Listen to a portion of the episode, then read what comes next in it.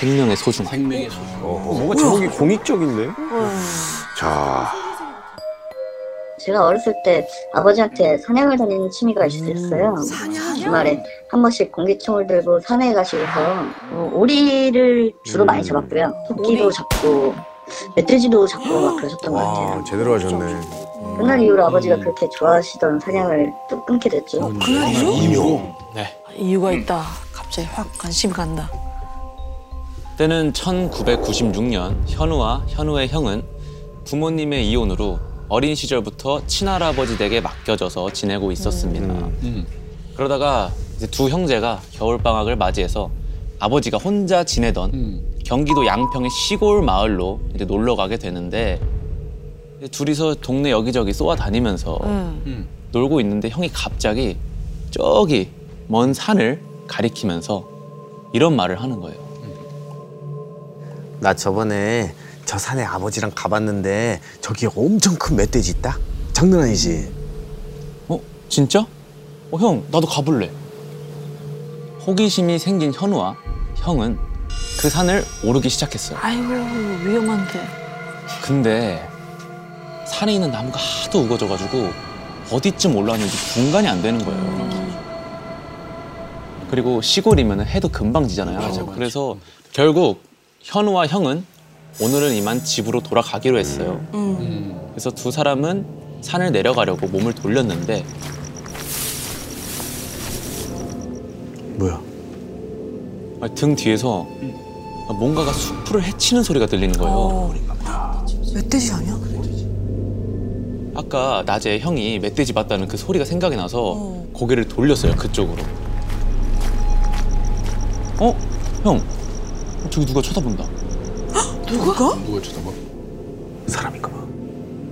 아, 저 뒤에 누가 서 있었는데 자세히 보니까 흰 원피스를 입은 이쁜 여자가 이 두 형제 쪽을 바라보고 있는 거예요. 오호. 깊은 산 속에? 아이, 뭔 소리야. 누가 있다 그래. 이상한 소리 하지 말고 빨리 가자.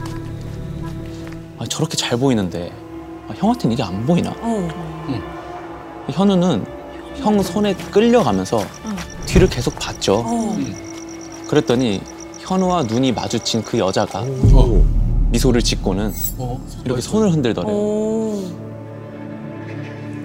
처음 보는 예쁘장한 여자의 인사에 자기도 모르게 답하려고 손을 든 순간 현우는 이상한 사실을 여기서 하나 깨닫게 됩니다. 어 뭐야? 이두 사람은 이제 산을 내려가는 도중이니까 응. 과학적으로는 멀어져야 되잖아요. 그렇지. 그렇지 당연히. 아 근데 오히려 더 가까워진 거예요. 진짜. 어, 뭐야? 어, 뭐야? 어떻게 그럴 수가 있지? 따라오는 거야. 가까워진 거예요. 형, 저 누나가 따라오는 것 같은데? 아이, 헛소리 그만하고 입 다물어라. 아니, 아니야. 나 진짜 거짓말하는 거 아니라니까. 그 순간 갑자기 등 뒤에서 음. 뭔가 다가오는 느낌이 들더니 아 왔다 왔다. 마치 누군가가 음. 얼음장 같은 손가락으로 등줄기를 쓱 휘는 것처럼 소름 돋아. 그래서 현우가 다급하게 형! 아 형 잠깐만 아 자꾸 나 건들잖아 저 누나가 멈춰봐 그 순간 쫓아오긴 누가 쫓아온다 그래? 한 번만 더 헛소리하면 너, 너 진짜 두고 간다.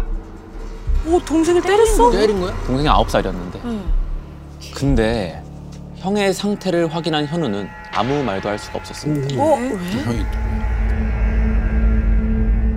땀인지 눈물인지 막 범벅이 되어 있고 공포에 질린 채로 막 바들바들 막 떨고 있는 거예요 봤네.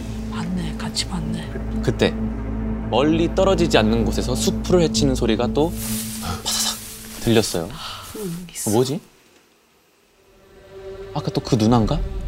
하고 이제 고개를 돌려서 그 소리가 난 쪽을 바라본 순간 아까 봤던 그 예쁜 여자가 오. 네 발로 엎드려서 네 발로 현우와 형의 주변을 이렇게 빙글빙글 계속 돌고 있는 거예요. 마치 먹잇감을 탐색하는 짐승 같은 여자의 얼굴은 끔찍한 마귀처럼 느껴졌어요. 근데 그때 현성아! 현우야! 아버지가. 나지금 목소리가 이제 들려온 거예요. 어, 다행이다, 다행이다. 늦은 시간까지 돌아오지 않는 현우와 형을 걱정하던 아버지가 깊은 산 속으로 들어가는 두 사람의 모습을 봤다는 소식을 듣고 총을 챙겨서 두 사람을 찾으러 온 거였죠. 아버지는 현우와 형을 등 뒤에 두고 바들바들 떨리는 손으로 아버지도. 총을 고쳐 잡았어요. 아빠도 뭘 봤나 봐. 마. 우리 애들 건들기만 해봐. 세상. 그랬더니 갑자기 그 여자가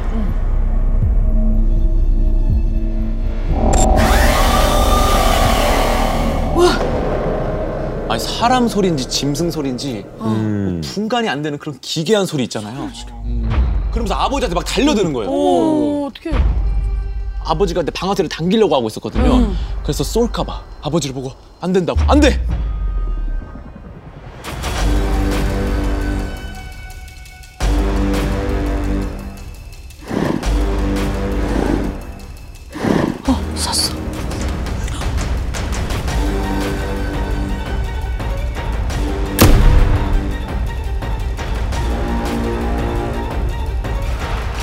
총소리에 눈을 질끈 감았던 현우가 천천히 눈을 떠보니까 아무도 그 누구도 없었어요.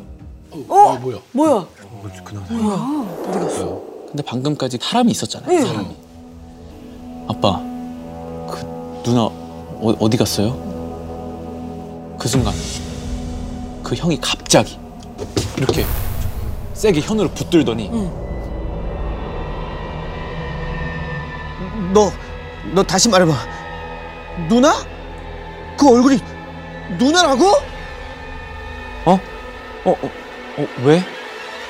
그 얼굴 그거 사람 얼굴이 아니었다고. 밀린 채로 막 바들바들 막 떨고 있는 거야. 알고 보니까 현우가 뒤에 누군가 있다고 했을 때 형도 그 여자를 본 거였어요. 어. 근데 봤는데 현우가 본 거랑 형이 본 얼굴이 너무나 달랐다. 오. 반쯤 뭉개진 얼굴은 토끼의 형상을 하고 있었고 삐쭉 솟은 귀는 반쯤 뜯겨져 나간 채로 막 피가 뚝뚝 떨어지고 있었고요. 게다가 여기 팔이 있어야 할 자리에는 검붉은 피딱지가 막 들러붙은 날개가 있었고요. 날개? 다리는 마치 고라니의 다리처럼 생겼는데 다리 한쪽이 무언가에 뜯겨져 나간 것처럼 피가 질질 새어나오고 있었던 거예요. 뭐야, 동물들이 다 섞인 느낌이네. 그러네, 뒤섞여. 그 엉망이 된 다리로 절뚝거리면서 쫓아오는 그것의 모습을 본 형은 잡히면 죽는다라는 생각으로 현우를 끌고 내려간 거였죠. 그래서 그랬구나. 그런데 아버지 얼굴이 뭔가 봐서는 안 될 것처럼 새파래져서는 너도 그, 그, 그걸 봤다고? 아버지의 눈에도 형이 봤던 그 기괴한 모습이 보였던 거예요. 그 여자를 사람의 형태로 본 건 현우 혼자였던 거예요. 하얗게 질린 아버지와 형은 현우와 함께 정신없이 이제 그 산을 내려가게 됩니다. 근데 그날 밤 형에겐 더 큰 일이 일어나요.